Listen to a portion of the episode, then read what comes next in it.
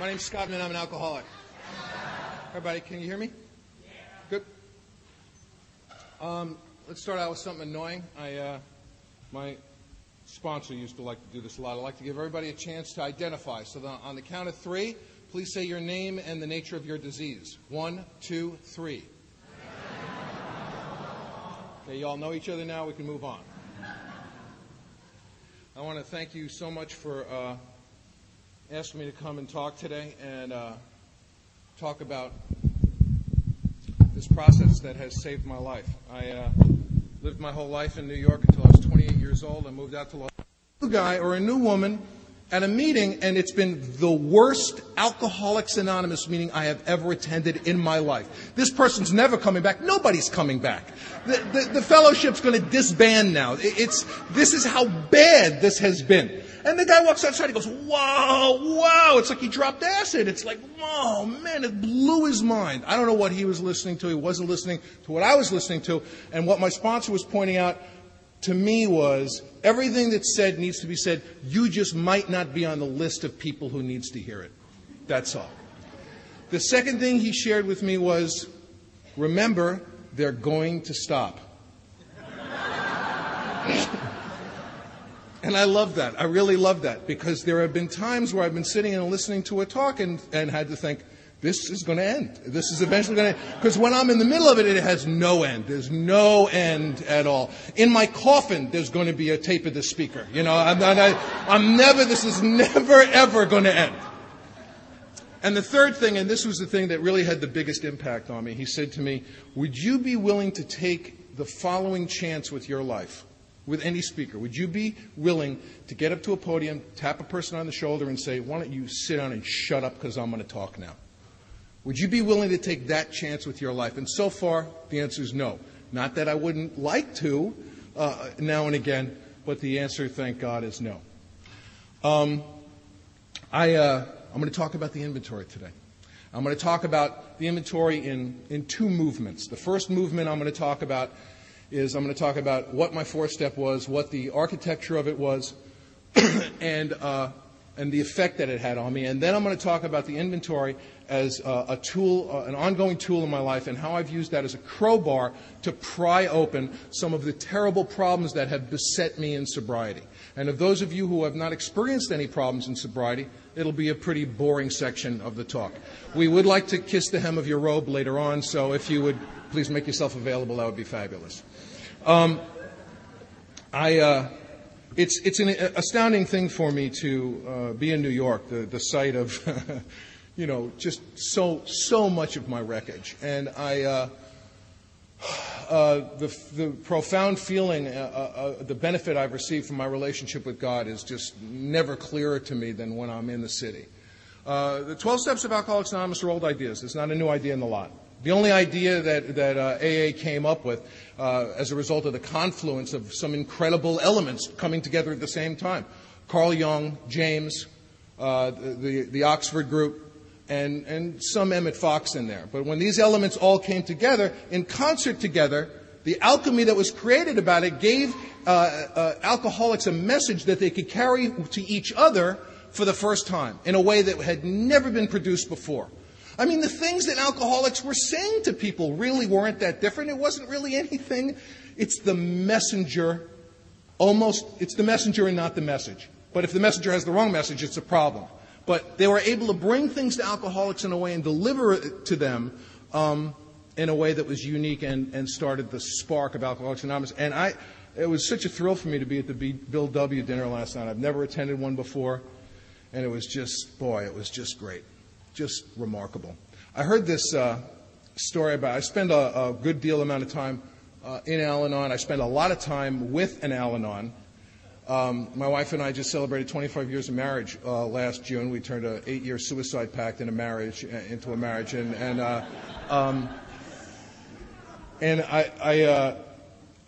I was reminded of it last night. One of my favorite Bill W. stories, the guy who wrote the screenplay for the Bill W. film, spent a lot of time with Lois. And I had not realized this, but Bill had turned down the cover of Time magazine. He was offered the cover of Time magazine for his picture, and he turned it down. And the guy, the screenwriter, said to Lois, What an incredible, humble thing to do. I mean, just how remarkable. And Lois went, "Oh, humble? You think it was humble?" And the guy said, "Yeah." And she said, "How many people have been on the cover of Time magazine?" A couple of thousand, right? How many people have turned down the cover of Time magazine? One. And he loved to tell that story. So I love it. I love anything that humanizes Alcoholics Anonymous. I love anything that humanizes Bill. I love anything that humanizes our old-timers. I love anything that humanizes me. Because entrenched power in Alcoholics Anonymous doesn't work. It doesn't work. Bleeding deaconhood doesn't work. Entrenched power doesn't work. It doesn't work anywhere. It doesn't work on an organizational level. It doesn't work on a sponsorial level. It doesn't work in my house with my children or my wife. When I was early on in sobriety, Nancy and I were having an argument. And I said, "Well, I'm just trying to be of service to you." She said, "This is a marriage, not a coffee commitment. You schmuck." Okay, so that wasn't going to work. That little thing wasn't going to work.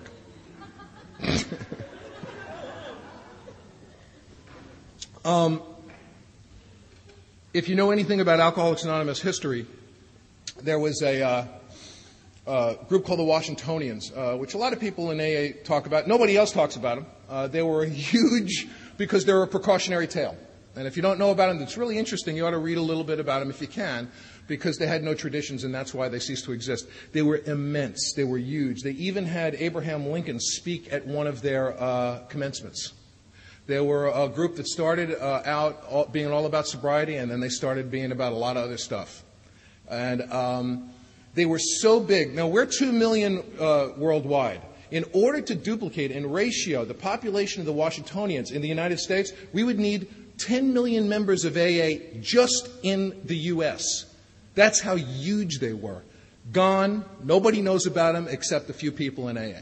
And the reason why is because they started getting involved in politics. They started using their success in helping people get sober as a crowbar and a leverage to do other things. I have absolutely no opinion on what happened on September 11th.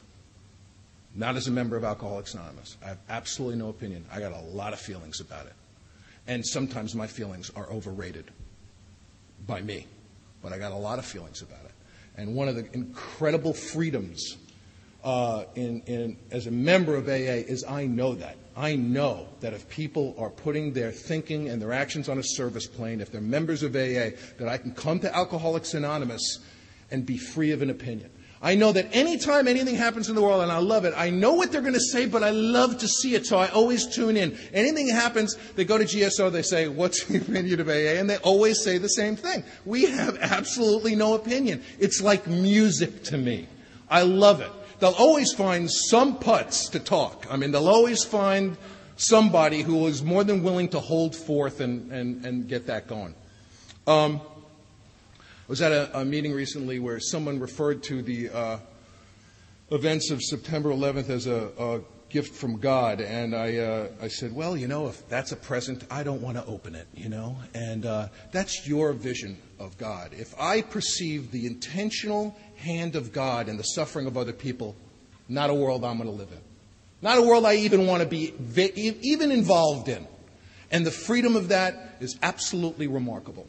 Some years ago, we got nailed in the Northridge earthquake in LA, and it was really bad. We were at the epicenter. A guy died right near us, and I got a bad physical injury. Our house was just wrecked. And shortly after that, a woman, I was at an out-of-town conference, Alcoholics Anonymous conference, and this woman came up to me. She used to live in LA, and she said, "Geez, I'm so glad God got us out of LA before the quake." I said, "Oh, so he likes you. He likes you, but I'm crap. But he likes you. That's so nice."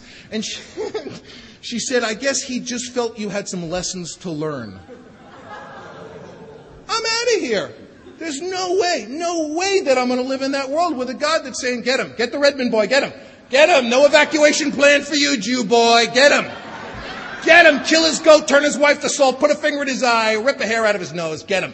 I think you're due for a boil. Let's get a rash over there. Let's get something going.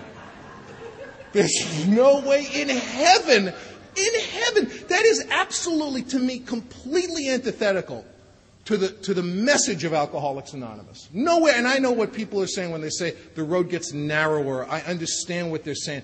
My book says, join us on the broad highway, become part of the great reality, come and join the big idea. It says, help us, join us on the firing line of life. Help us pack things into the mainstream of life. It talks about life getting bigger and bigger, more inclusive, never more exclusive. And I love it. That's what I'm buying into. I want the whole thing. I know it's a shock. I want the whole thing. And without this inventory process, without the initial house cleaning, which I felt was unnecessary and annoying, and the follow-up 10-step work, which has been so rewarding and at times frightening and at times, you know, there are times, there's a lot of things you hear in AA. Some of them work for me, some of them don't. None of the things that I've ever heard in AA that I find annoying can I find anywhere in the Big Book of Alcoholics Anonymous. I've heard that alcoholics don't like change. Well, I just don't like change I don't like. But I love change that I like. I mean, I'm nuts about change that I like. But I find change I don't like annoying. I've never complained about change I like. But I have, you know, so I don't, I mean, the notion that alcoholics don't like change is never worked for me. I've heard at meetings that alcoholics are above average intelligence. I have only heard this at Alcoholics Anonymous meetings. I have never, ever heard it anywhere else. I've never heard it at an Al-Anon meeting. Ever. Ever. And my favorite is that alcoholics are perfectionists. I'm not a perfectionist.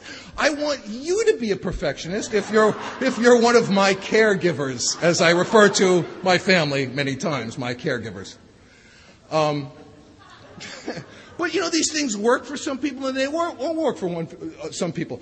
One thing that got me going pretty quick when I was new was I heard people talking about their brain in the third person as if it was some unwanted alien dashing around their house planning their death while they're home. I heard something so great at a meeting the other day. This woman said, my disease wants me dead, but it's happy if I'm just miserable. You know, this notion that my disease is constantly getting ready for, you know, for my demise. And actually the Big Book of AA, again, presents a landscape that's completely antithetical to that. It says that I'll know a new peace and a new freedom. It says sanity will have been restored. The alcohol problem will be removed. You know, it says I'll be able to deal with situations that used to baffle me. That the occasional hunch or inspiration will become a working part of the mind. Good news for all of you acid heads, you know. That wow will actually be there a lot of the time. By the way, I'm very excited. I like to welcome all the drug addicts to AA. And, if you're a dope fiend, which is somehow, hey, there he goes, doesn't even remember why he's clapping. And or I like drug addicts who just like watching that. And I'm especially excited about the tweakers. I don't know if you guys are getting them here. We're getting them in L.A. Big huh? No? No. They stay fast for a while, and every part of their face is moving in a different direction. And I'm not making fun of you. I'm coming pretty close, but I'm not making fun of you. And I the reason why is because I was a junkie, a dope fiend, a dope Goliath, a dope juggernaut before I came to Alcoholics Anonymous until I caught alcoholism. And that's really what I'm going to be talking today is how I caught it. How I caught it, I had to understand it.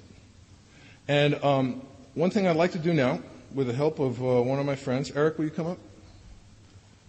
Is, boy, didn't know that was going to happen, did you? Step over here. What I'm going to do is I have a copy of the original manuscript of the Big Book of Alcoholics Anonymous that was sent around to the groups before it was finalized. And what Eric's going to do is he's going to read Chapter 5 as you guys know it, and I'm going to stop him every time there's a difference between the original text. This is the text that was changed into the text that you know today. And the reason why I'm doing it is I believe that they made the big movement at that point. I believe that they believed what was already in Chapter 5, which is that that this is about me, this is my resentment, I must change, I must ask God to enter my life and change what's in me. The thing was that a lot of the chapter didn't really bear that out. They were still doing this, which Bill talks a lot about that being the turn when he met Dr. Bob. Dr. Bob, of course, didn't get sober until he worked the ninth step, which I'll talk about later. So this is sort of important to me, and I want to, Eric is going to read chapter 5 as it's written today, and then I'm going to stop him every time there's a difference in the original text. Okay. How it works. Rarely have we seen a person fail who has thoroughly followed our path. Our directions. Those who do not recover are people who cannot or will not completely give themselves to this simple program. Usually men and women who are constitutionally incapable of being honest with themselves. There are such unfortunates. They are not at fault. They seem to have been born that way. They are naturally incapable of grasping and developing a manner of living, a way of life, which demands rigorous honesty. Their chances are less than average. There are those, too, who suffer from grave emotional and mental disorders, but many of them do recover if they have the capacity to be honest. Our stories disclose in a general way what we used to be like, what happened, and what we are like now. If you have decided you want what we have and are willing to go to any length to get it, then you are ready to take certain steps. You are ready to follow directions. At some of these we balked. At some of these you may balk. We thought we could find an easier, softer way. You may think that you can find an easier, softer way. But we could not. We doubt if you can. With all the earnestness at our command, we beg of you to be fearless and thorough from the very start. Some of us have tried to hold on to our old ideas, and the result was nil until we let go absolutely. Remember that we deal with alcohol. That you are dealing with alcohol. Cunning, baffling, and powerful. Without help, it is too much for us. It is too much for you. But there is one who has all power. That one is God. May you find him now. You must find him now. Half measures availed us nothing. We stood at the turning point. You stand at the turning point. We asked his protection and care with complete abandon. Throw yourself under his protection and care with complete abandon. Here are the steps we took, which are suggested as a program of recovery. Now we think you can take it. Here are the steps which are suggested as your program of recovery. 1. We admitted we were powerless over alcohol, that our lives had become unmanageable. 2. Came to believe that a power greater than ourselves could restore us to sanity. 3. Made a decision to turn our will and our lives over to the care of God as we understood him. Over to the care and direction of God as we understood him. Made a searching and fearless moral inventory of ourselves. Admitted to God, to ourselves, and to another human being the exact nature of our wrongs. 6. We're entirely ready to have God remove all these defects of character. We're entirely willing that God remove all these defects. 7. Humbly asked him to remove our shortcomings. Humbly on our knees asked him to remove our shortcomings, holding nothing back. 8. Made a list of all persons we had harmed and became willing to make amends to them all. Willing to make complete amends to them all. 9. Made direct amends to such people wherever possible, except when to do so would injure them or others. 10. Continued to take personal inventory. When we were wrong, promptly admitted it. 11. Sought through prayer and meditation to improve our conscious contact with God as we understood him, praying only for the knowledge of his will for us and the power to carry that out. And 12, having had a spiritual awakening as the result of these steps, we tried to carry this message to alcoholics and to practice these principles in all our affairs. Having had a spiritual experience as the result of this course of action, we tried to carry this message to others, especially alcoholics, and to practice these principles in all our affairs. Many of us exclaimed. You may exclaim. What an order. I can't go through with it. Do not be discouraged. No one among us has been able to maintain anything like perfect adherence to these principles. We are not saints. The point is that we are willing to grow along spiritual lines. The principles we have set down are guides to progress. We claim spiritual progress rather than spiritual perfection. Our description of the alcoholic, the chapter to the agnostic, and our personal adventures before and after make clear 3 pertinent ideas. Our description of the alcoholic, the chapter to the agnostic, and our personal adventures before and after have been designed to sell you 3 pertinent ideas. A, that we were alcoholic and could not manage our own lives. A, that you are an alcoholic and cannot manage your own life.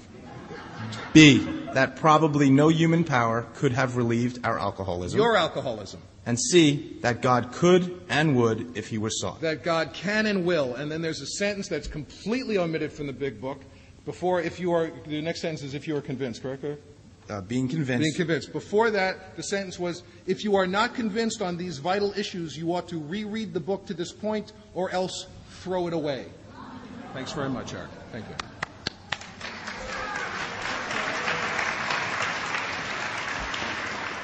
Boy, you hear the salesman there. I mean, the salesmen are working, you know. They're selling car polish. And I love that. Either reread it or throw it away. They probably heard books hitting garbage cans all over the world, you know. I know that was the first thing I checked out with my book. It was the aerodynamics of the book. I wanted to check that out right away. So, obviously, they made a big turn. They put their money where their mouth was. So when I first read this and I went through it with my sponsor, he said, being convinced you were at step 3. And I said, how the hell did that happen? Where did that happen? Was I out of the room when we did the first two steps? There are no written instructions on how to do the first two steps in the Big Book of Alcoholics Anonymous. A lot of people do a lot of different things on the steps, on the first two steps. They do prayer and meditation. They do writing. I can't see anything wrong with any of that. How could anything that anyone is doing to work the first two steps be wrong? The Big Book doesn't give any written instructions on how to take them.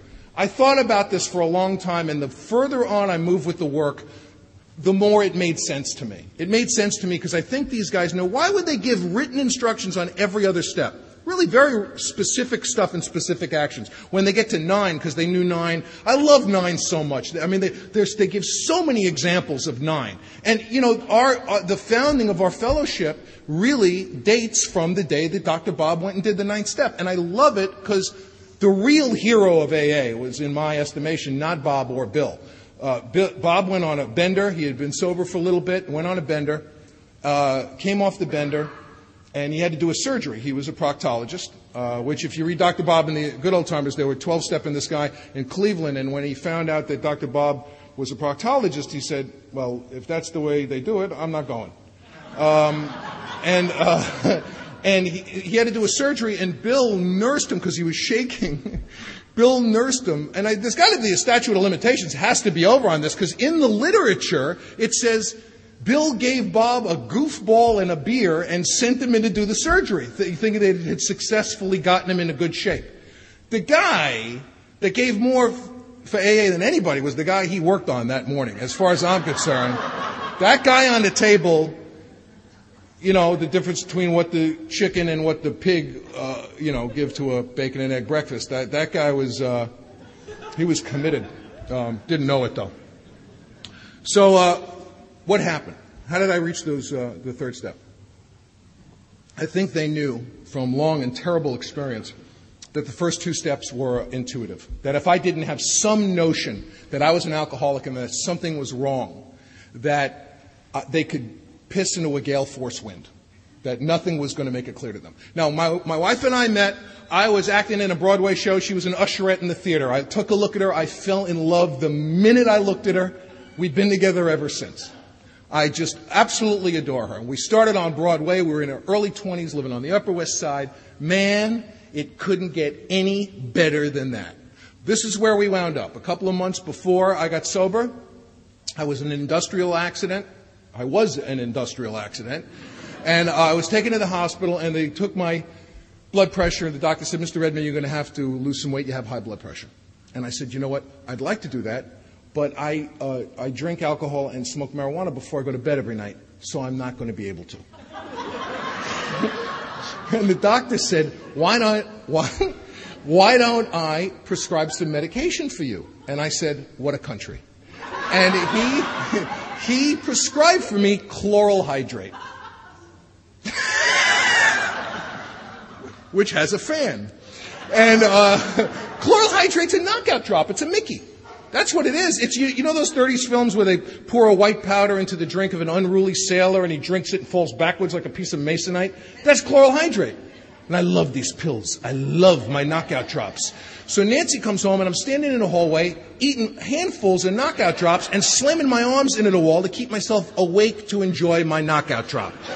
Because you don't want to waste a perfectly good knockout drop. So I keep doing it and keep myself awake until I just short circuit and keel over and fall down. Now I'm going to bed and I can't get up to go to the bathroom, so I'm incontinent like the rest of the 32-year-old men in America. I can't make it to the bathroom. So one night I wake up and wet the wall, and everyone was excited the next morning. He wet the wall. He's headed towards the bathroom. It's progress, not perfection. Things are really looking up. So that's where we started on Broadway, and we wound up wetting the wall, and that was like a Wheaties morning. You know, it was like a good thing. If I didn't have some notion that something was wrong, what was anyone going to do? What dance was anyone going to do to convince me of that? So I really think that these guys got that it was intuitive. So in the three pertinent ideas, it says, if we ask a guy, and I do, A, on page 60, that we're alcoholic and could I manage your own life? Are you an alcoholic? Yes, I am. Are you an alcoholic? No, I'm not. What do you want to do? You want lunch? You want to go, we go to a movie? Because I'm not going to sit here and say, oh, really? What about that wet wall? I mean, because here's the deal, and my sponsor talks about this so beautifully. How do I manage to do this? My alcoholism has been going below the horizon. It has not presented itself as a real problem to me. It presents itself as a complaint. Not a real problem. How do I keep it above the horizon? How do I keep it in clear sight so I see it as a real and present danger? Why does this happen? Why does this happen to people I see coming into AA with bottoms that will make your hair stand on end? Guy comes in, goes out, comes in no arm, you know, goes out, comes in, he's got no arms. He comes, he's a pissed off stump, you know, within like, you know, 3 months, but it keeps going below the horizon. How can I keep it as a real piece of business? I'm a grown man. I don't want to live this way anymore. I can't live this way anymore. How can I keep... Now, not only does Alcoholics Anonymous give me the ability to keep it above the horizon, but I wind up not drinking even when I'm not trying to not drink. That's absolutely remarkable. Even when I'm not focused on it, something keeps this buoyed above the horizon so it presents itself as a real problem even when I'm not thinking of it as a real problem. Are you an alcoholic? Yes. Is your life unmanageable? Yeah. Do you believe that no human power could relieve you of your alcoholism? Well, what does that mean? Do I think that something can change for me as a member of AA? I love there's a story they tell in my area, which I just love, about this woman who was told the thing that we tell so many newcomers. I was talking to a guy the other night on the phone, and we were talking about getting to know God. And she's, you know, make anything your God. Make the doorknob your God. Make anything. So she started praying to her tree outside of her house. She prayed to the tree every morning, and she stayed sober a while. She woke up one morning, and the city truck was feeding the last branch of the tree into the tree chipping machine. And she ran out of the house and went running after the truck, screaming, "Oh, God, save my tree." So she made the leap right there. She made that transition right there. You know, you make the move when you make the move, you know. A friend of mine shares, and it's one of the best things I've ever heard a sponsor say to somebody. This guy was a very angry guy, and he would rail against God, and he didn't believe in God. And his sponsor said to him, "How can you hate something that you don't believe in so much?" Wow, that really shook me up. What a remarkably wonderful, beautiful thing to share with somebody. Have I come to believe that a power greater than myself can restore me to sanity? Could restore me to sanity. Not would, not should. I don't get to get an appointment, but that it's possible. Okay? If I turn to page 24, the Big Book of AA, on the last paragraph, last two paragraphs, it describes a certain kind of thinking. It won't burn me this time, so here's how. How did I ever get started again? I'll stop after the sixth drink, or my favorite, personal favorite, what's the use anyhow? Now, there's further back in the book, there's another list of things people say about us. You'd think he'd get sober for her. The doctor said that if he drank again, he'd die. There he is, all lit up again. Why can't he stay off the hard stuff? People understand us as little as we understand us. And one of my extraordinary things that I first identified it with in the book is that incredible sense where it says if you ask an alcoholic why they have had another drink despite the attendant misery and suffering that follows every time, if they stick with you and they don't blow you off, odds are they have no more idea than you. Boy, I want to tell you, that bankruptcy of knowledge and ability, I was exercising good judgment in other areas of my life. They became precious few as time went on, but I still had a few. And in the area of alcohol, I had this strange mental blank spot. So if you have this fully, when this sort of thinking is fully established in an individual with alcoholic tendencies, for me means I've got this allergy. And if you're a drug addict, try some controlled crack smoking. You know, just fill your mouth up with crack smoke and say, I'm not in the mood, and blow it out. And hats will fill the air, I guarantee it. You know, they don't suggest controlled drinking. I'm glad no one suggested that to me. You know, sometimes you'll hear in AA, I've heard people say you can do anything in sobriety if you're willing to pay the price. And I can't tell you how much that doesn't work for me. And I'll just tell you why. The conceit there is this notion that I'll be able to pay the price. The conceit there is that I'll be able to do this and not have this real and present danger drop below the horizon again. You know, that kind of bargain just, it doesn't make any sense to me. Because the one thing so many things in the Big Book are driven home again and again, not the least of which is you don't know. When people say, well, if I drank again, I would. I don't know. So, once this thinking is established in someone with alcoholic tendencies, they've probably placed themselves beyond human help. Isn't that sweet? They're so nice to us. Probably placed themselves beyond human help. They're very, very nice. And if I go to the first page of chapter 4, it talks about, on that first page, actually the second page of chapter 4, so if you are someone with alcoholic tendencies, you place yourself beyond human aid. It says in the second paragraph, lack of power was my dilemma. I had to find a power by which we could live, and it had to be a power greater than myself. So my only hope for survival is a spiritual experience. That's exactly what this book is about. The spiritual experience is pretty much clearly promised to me in step 12, having had a spiritual awakening, a spiritual experience. And that's what I want to do. That's what I want to do. I want to wake up.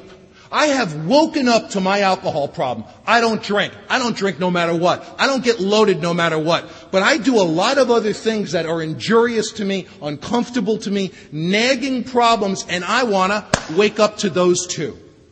I want to wake up to those too. Some of them I won't wake up to. Some of them I probably never will wake up to.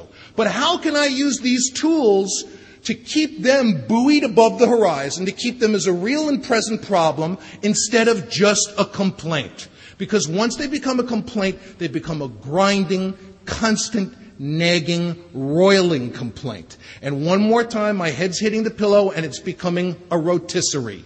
It's not a pillow anymore.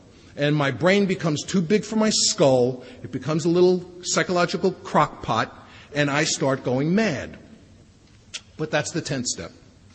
So my sponsor said, are you an alcoholic? I said, yes. He said, is your life unmanageable? I said, yes. And he said, do you think things can change for you as a result of Alcoholics Anonymous? And I said, you know what, I really do. And he said, let's move on. And he read the rest of chapter 5 to me. And we reach page 62. And on page 62, I believe, is the most concise, precise description of the psychological mindset of the savage, uncivilized alcoholic.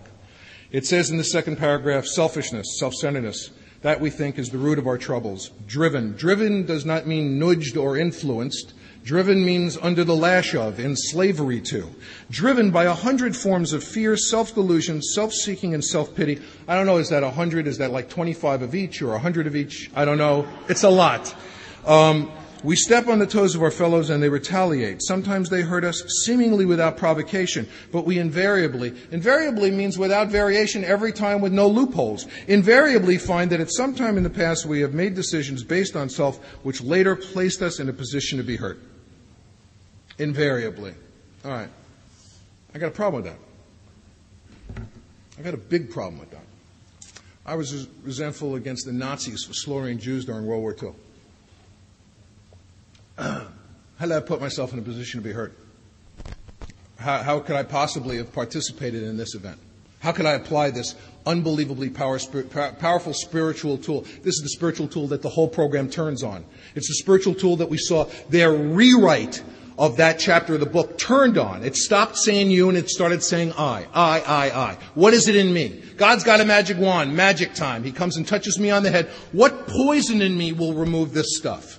What did I do? I was resentful at my aunt for pinning my arms to my sides when I was about 2-3 years old so that I could be struck by my cousin. What did I do to place myself in a position to be hurt? Absolutely nothing. For me, and different people have different opinions on this, it's not okay to do that to a kid. It's absolutely, there's no excuse for somebody to leave a kid physically helpless so he could be struck. For me, that's not okay. I didn't get it. And what my sponsor did was he really pushed me from the boat to the shore. He said, Scott, they're talking about the resentment, not the event. The event's not your fault. The event's not always your fault. A lot of stuff has happened. And I'm going to share, I was talking with somebody earlier.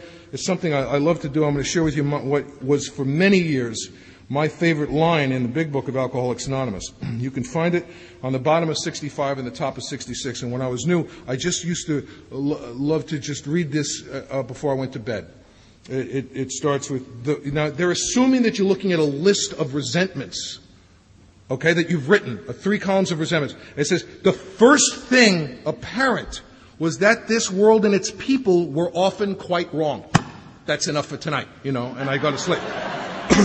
I just, how fabulous. They didn't really have to write a whole book. They could have just written that sentence, put it on a pillow.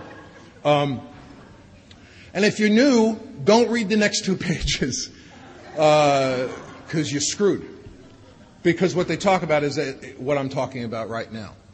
The difference between the resentment and the event. Was the event of the Nazis slaughtering? Absolutely not. Absolutely not. Is the resentment my fault? Absolutely, without variation and no loophole every time. And I'm going to talk about the interior of that resentment in a minute and how I managed to get free of it and how I managed to get free of the stuff that's happened in the last couple of weeks. And it keeps coming up, so I go back to the source and I get freedom again until I get pounded down by it, and then I get it again and I get it again and I get it again. I'm just as tenacious about this as I was about drinking. I went back again and again and again and again. And the alcoholic mind, it's a funny thing. You've heard, the phrase alcoholic thinking is the source of a lot of mirth at Alcoholics Anonymous meetings. Everybody, I love newcomer plans. I love reasons to drink. They're my favorite things in the whole world. I have a friend, Larry, who the first time he ever read our book, he got to the first page of chapter 4, which says basically, facing an alcoholic death or a spiritual life is not always an easy decision to make. And he said to himself, well, how bad an alcoholic death are we talking about here? What are we? And a normal person wouldn't think that. Absolutely not. But I still have that kind of thinking. And untreated, my problem will go below the horizon. A couple of years ago, I needed surgery on my hand. And the doctor, I was with the doctor, he said, Mr. Redmond, you're going to need a general anesthetic. I said, general anesthetic? Oh, man, this is great. Normal people do not get excited about general anesthetic. There's no normal person that goes, oh. And I'll tell you why I love general anesthetic. I know that when they hit you with general anesthetic, they hit you with it, they say count backwards from 100. And you go, 100, 99, I love 99. I love 99. And it sounds like some of you love 99 too. The difference is I won't trade my life in for 99 anymore. I won't settle for a nickel today when I could have a quarter tomorrow. I won't live like a loser anymore. One of the other things that never made sense to me, I heard in AA, is one of the most misquoted lines in the Big Book of Alcoholics Anonymous for me. It's from the end of chapter 3. I've heard people say, my worst day in here is better than my best day out there. No. No. Well, let's see. I could a pound of cocaine in an all-female jazz band or a candlelight meeting at Bellevue. Let's see. Let's think. Let me try to figure this out. What the book says, what the guy says is I wouldn't trade my worst day in here for my best day out there because I won't live that way anymore. I won't do it because his alcoholism stayed above the horizon. He could appreciate it. He knew what chasing that nickel was going to be. You know, that's an extraordinary thing.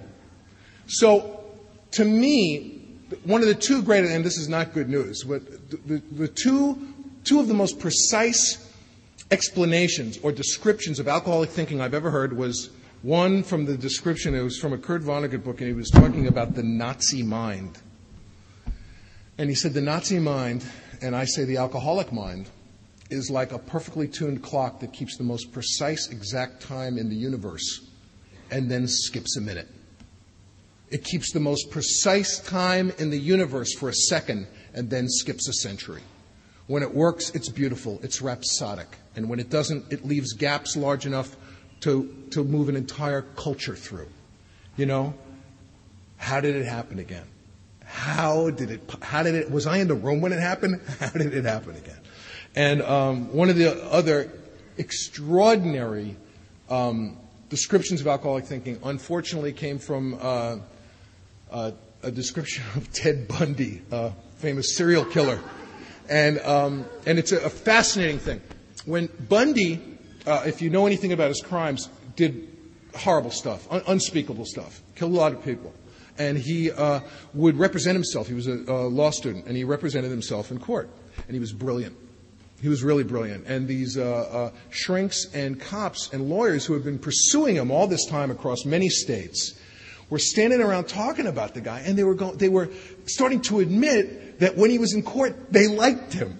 They found his arguments appealing and compelling. They found themselves sort of like going with it. And one of the shrinks, I think, was one of the shrinks, said, "Don't you understand?" And they were saying, "How does he do it? How does he do it?" And this shrink said to me, one of the great things about alcoholism, he said, "Don't you understand? When he's in that courtroom, the only thing that is real to him is his own agony. That is the only thing that is real to him." And what an incredible statement about our self-centeredness. On page 62, the paragraph right after the one that I read says, "We must be rid of this self-centeredness or it kills us." No big thing, we just get to die. They threaten us with death about 5 times in the 5th chapter, but they do it in such an adorable way. It's hard to pick those out. But the first threat of death is right there. My sponsor read to me this section on step 3. And then we reached on page 63 the formal terms of surrender. And if you'd like to join me now on page 63, the second paragraph, why don't we all take the third step together? Okay? God.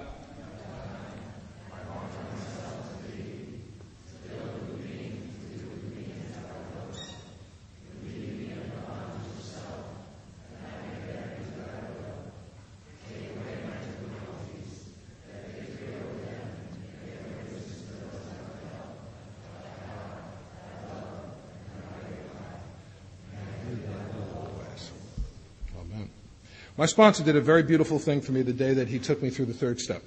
He said, "Let's get on our knees like they used to do in the old days, and let's take this step." And he opened up his book. I didn't know the prayer. I was pretty new, and I hadn't been doing much, and I had been enjoying the gift of step none. And I was about to... and he did a beautiful thing for me. He read the prayer with me out of the book. And I kind of looked at him and went, "Don't you, this guy, I want to know this. Don't you know? Maybe I didn't get like the right guy. Don't you think he ought to know this already? I mean, is he? You know? And, I mean, that's where my head is. You know? And of course he knew it. What he was doing was he didn't want to separate himself from me. He knew I had to read it, and he read it with me. What an incredibly beautiful thing that he didn't have to be the expert, that he didn't have to be the authority. What a gorgeous thing. Right before he took that step, he read to me which the sentence, which I believe is the point of Alcoholics Anonymous. It's on the last chapter of page 62.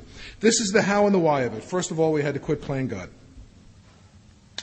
I have to quit playing God. My favorite non-conference approved piece of literature, or certainly one of them I'll be talking about today, which is Emmett Fox's Sermon on the Mount, certainly something that a Bronx Jew figured he would be doing eventually, talking about the Sermon on the Mount to a bunch of alcoholics.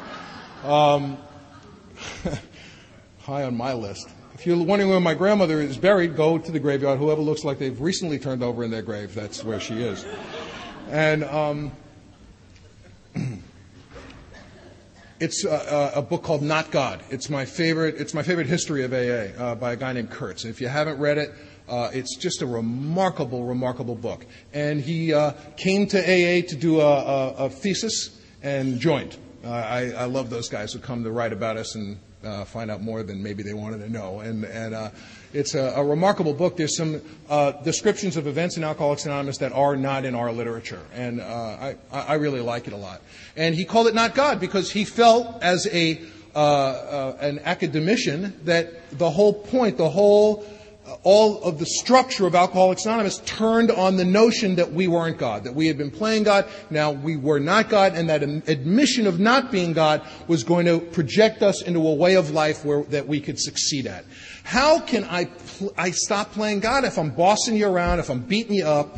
You know, in the group that I went to initially, the 200 years of inbreeding group in the San Fernando Valley,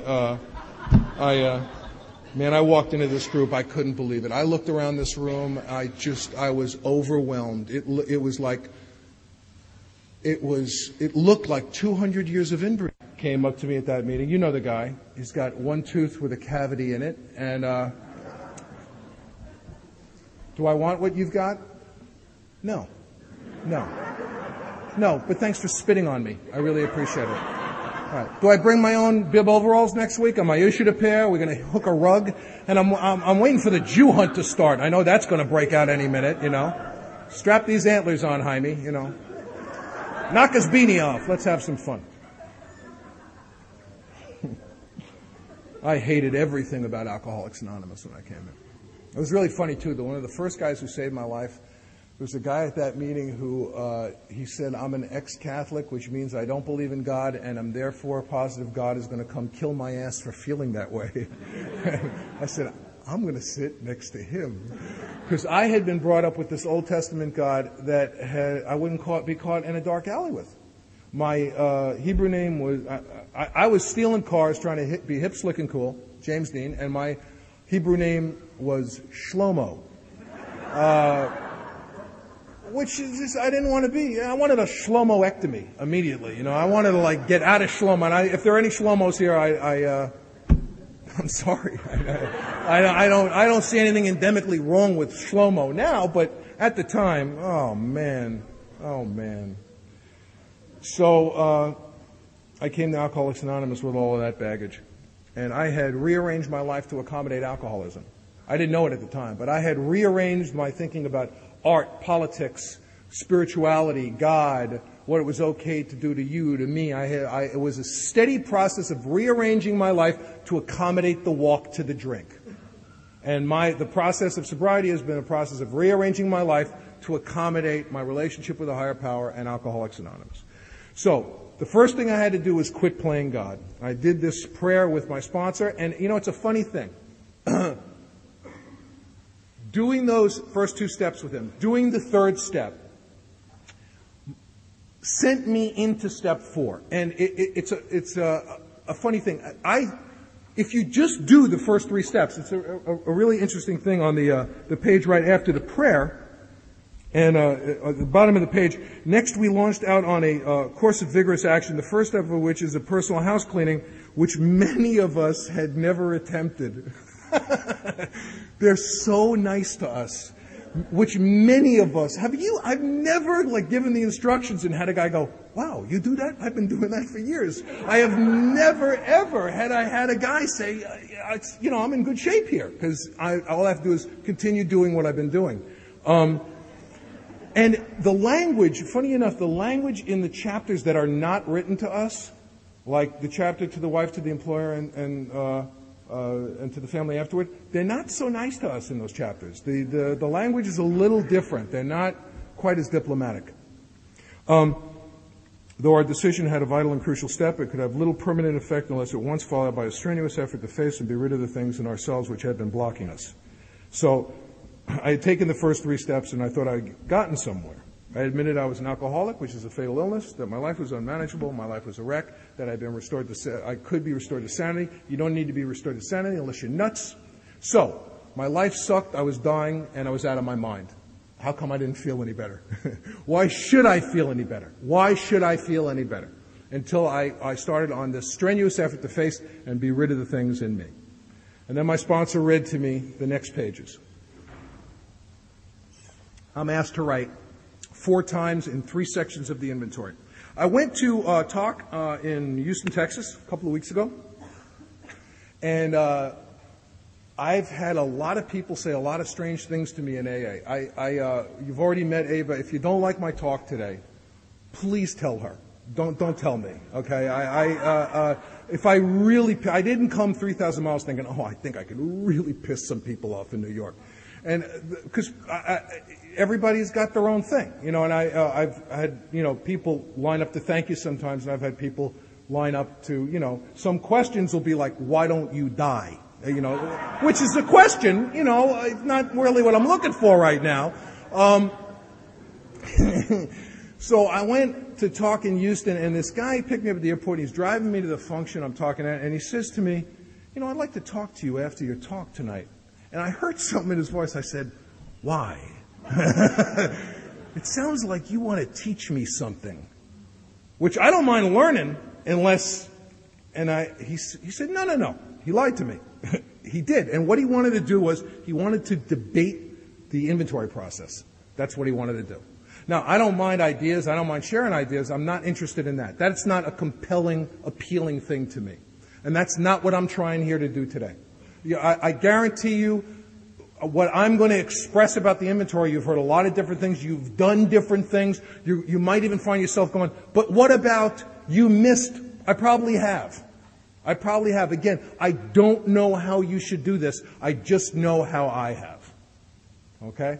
So I want to talk about the first section first, the section on resentments. Let's go back to the Nazis because I just can't get away from them. I'm resentful at the Nazis. It asks me to write 3 columns. I'm resentful at the Nazis for slaughtering Jews. What does it affect? Self-esteem, pocketbook, ambition, personal relations, and sex. SPAPS. And what my AA family does is if it affects self-esteem in the 3rd column, I put S. If it doesn't affect pocketbook, I put a dash. If it affects my ambition, I put an A. When it affects something, I put the initial. When it doesn't affect something, I put a dash. So when I read it back, it's kind of a shorthand, kind of a nice thing. And I'm resentful at Nazis for slaughtering Jews. It affects my self-esteem, pocketbook, ambition, personal relations, and sex. A5 beggar for sure. And what I like to ask myself is 2 questions. I like to ask myself, is the resentment my fault? Yeah. I haven't come up with one that isn't. But when I did my inventory, very few of them were my fault. Okay? And then another thing which I love to ask myself is, do I have any resentment against myself in connection with this resentment? I'm resentful at my wife for being adulterous. It affects my self-esteem, pocketbook, ambition, personal relations, and sex. Do I have any resentment against myself in connection with it? I'm resentful at Scott for being adulterous. It affects my self-esteem, pocketbook, ambition, personal relations, and sex. We had a really broken mess of a marriage for 8 years before we came into the program. And by the time I came to Alcoholics Anonymous, I had been loaded on heroin the night my father died.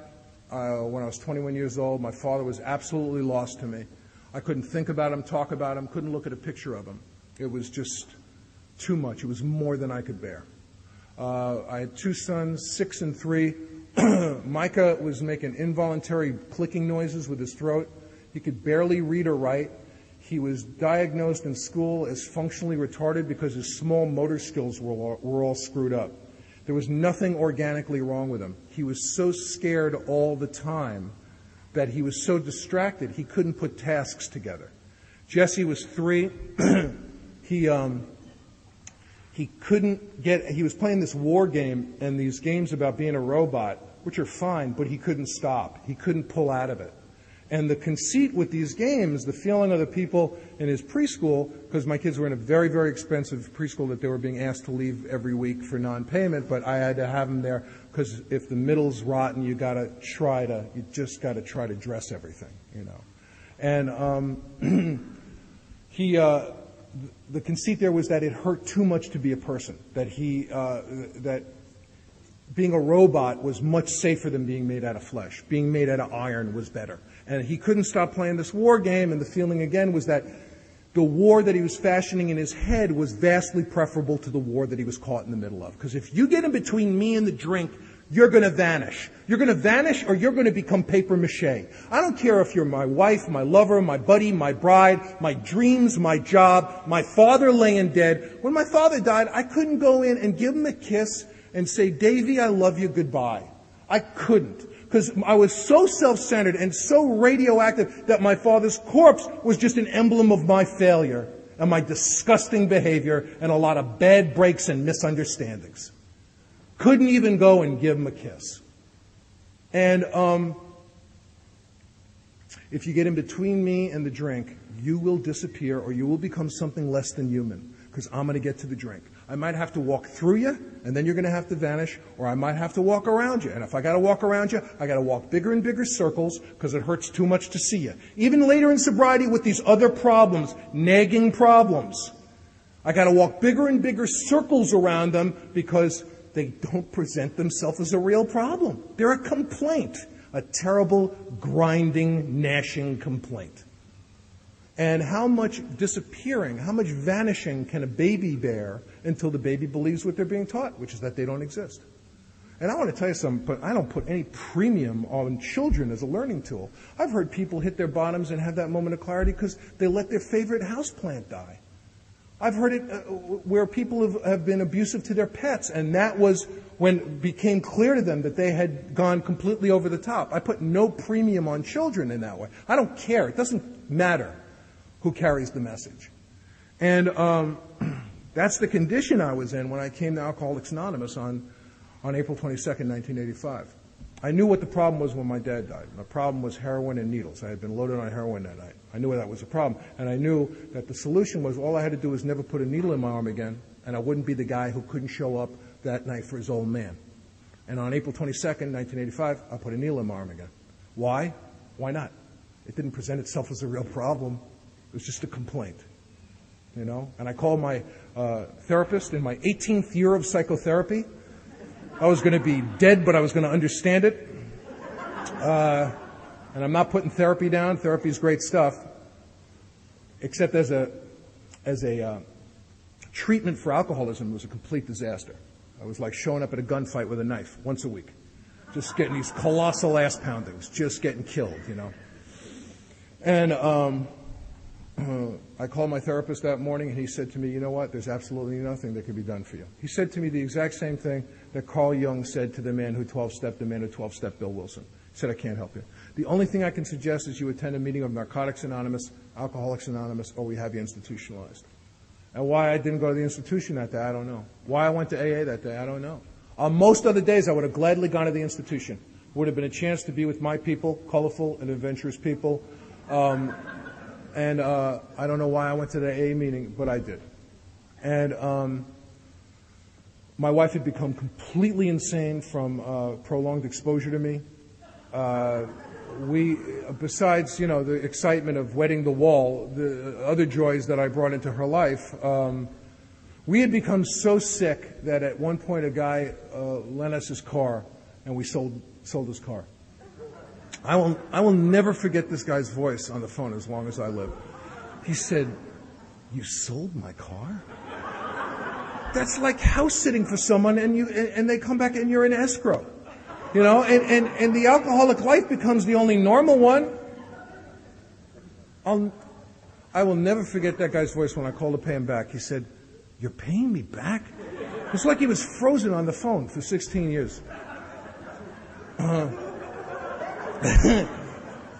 And this is the baggage that, and I had suffered from chronic success. I had failed upwards for years. I, uh, By the time I got to AA, I had a book on the bestseller list. I had acted in a Broadway show. I had had my own theater in New York for a while.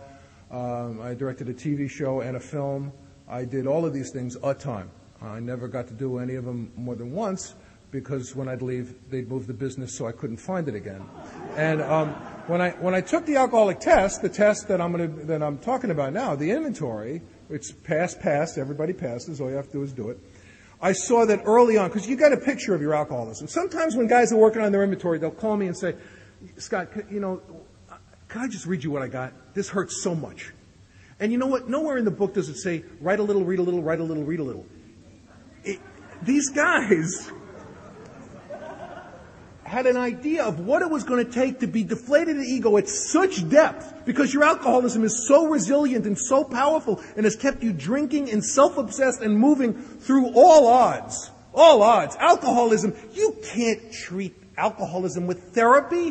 Therapy is wonderful. I've used it for a lot of things in sobriety. The conceit of therapy, which is not a pejorative term, it's just the technique, is to examine something until it unravels. That's what most therapy is based on, to free associate, shine the light, uncover, discover, and unravel. It works. But with alcoholism, now, let's say a neurosis is an unfortunate and unsatisfactory resolution for anxiety. Let's say that's, for our purposes today, that's a good definition of neurosis. All right? In other words, your solutions are worse than your problems. Familiar? And if you're new, very familiar. Love to know your plan. Maybe one more dope deal to set yourself up financially for sobriety. Could be. Who knows? But here's the deal.